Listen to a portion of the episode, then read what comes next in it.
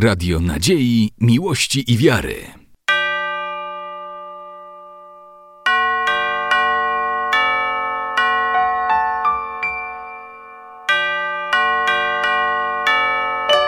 Radio Ortodoksja. Czy mógłbyś powiedzieć, jak zostały przyjęte wystawy w miastach?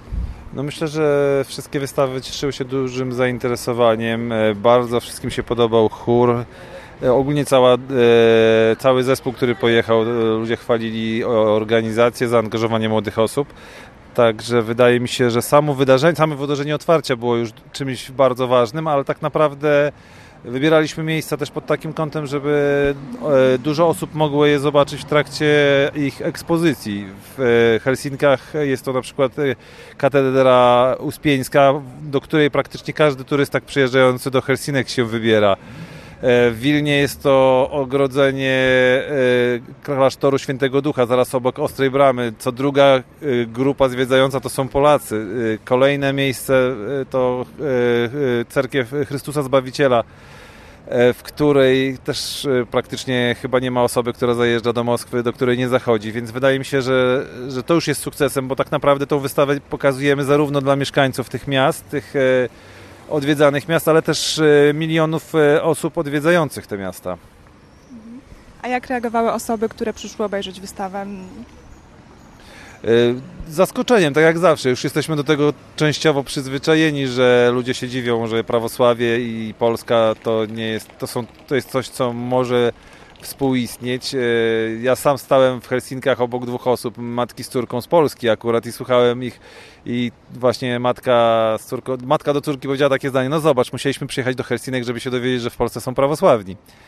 Więc, e, więc myślę, że, że, że, że na pewno po pierwsze zaskoczenie, po drugie zainteresowanie. Wiele osób e, jest zainteresowanych przyjazdem. Nawet nasz partner Radio Wiero postanowił we wrześniu zrobić spotkanie w Polsce.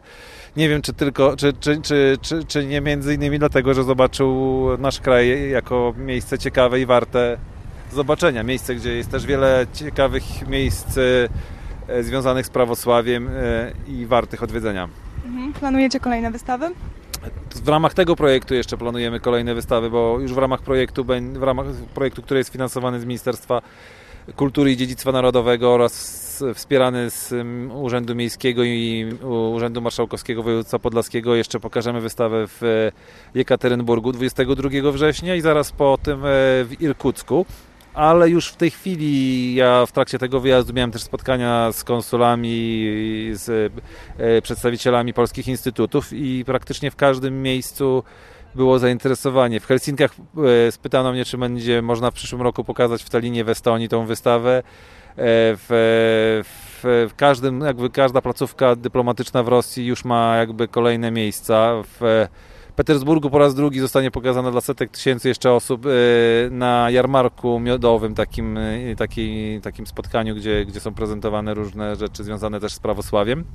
E, Potem jest szansa na Pietrozawock, Smoleńsk, e, Tomsk i wiele, wiele innych miast, ponieważ zarówno polskie placówki dyplomatyczne, jak nasi przyjaciele, nasi znajomi są zainteresowani. Byliśmy też na nagraniach w radiu, w prawosławnych audycjach też mówiliśmy o tym, że ta wystawa może być pokazywana w innych miejscach, więc cały czas liczymy, że będzie kolejne, kolejne, kolejne zgłoszenia będą. Mhm. Odbiór pozytywny wystawy zachęca do rozszerzania projektu i pokazywania go w innych krajach.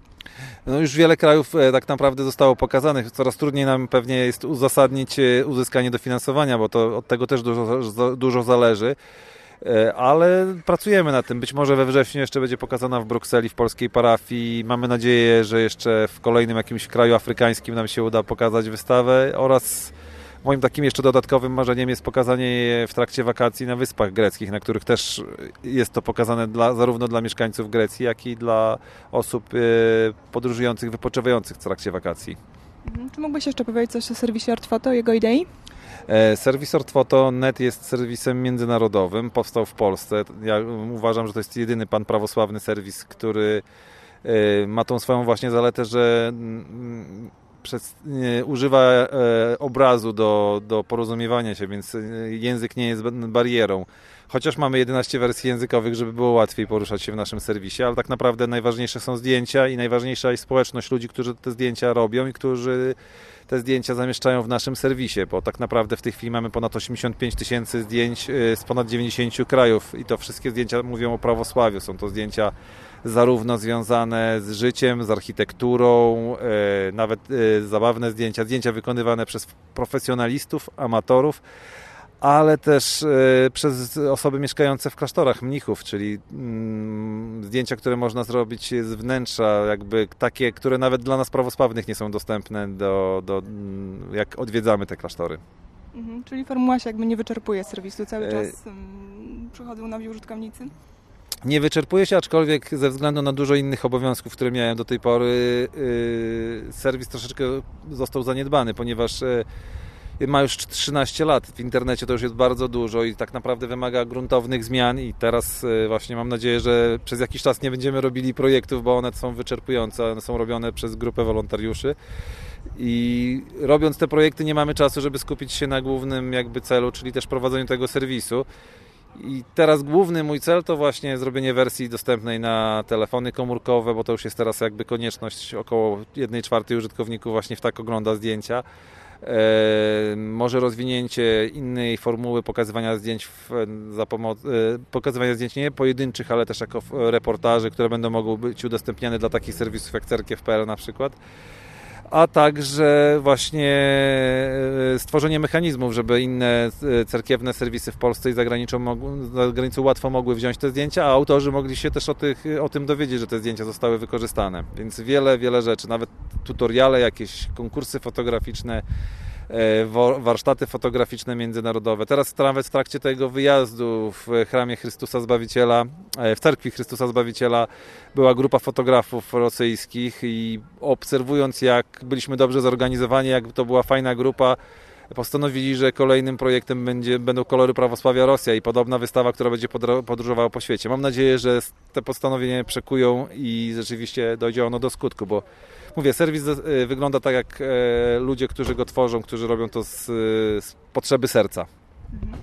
Czyli pomysł inspiruje innych do... Mam nadzieję, że tak. To jest jakby dla mnie największą nagrodą e, tego projektu. Są e, jakby efekty takie poboczne, można to tak powiedzieć, czyli zaangażowanie ludzi i chęć e, robienia czegoś na rzecz cerkwi i zarażanie się działalnością cerkiewną. Trzymamy kciuki i życzymy powodzenia w dalszych inicjatywach. Dziękuję bardzo, zapraszam do współpracy i również Ciebie. Radio Nadziei, Miłości i Wiary.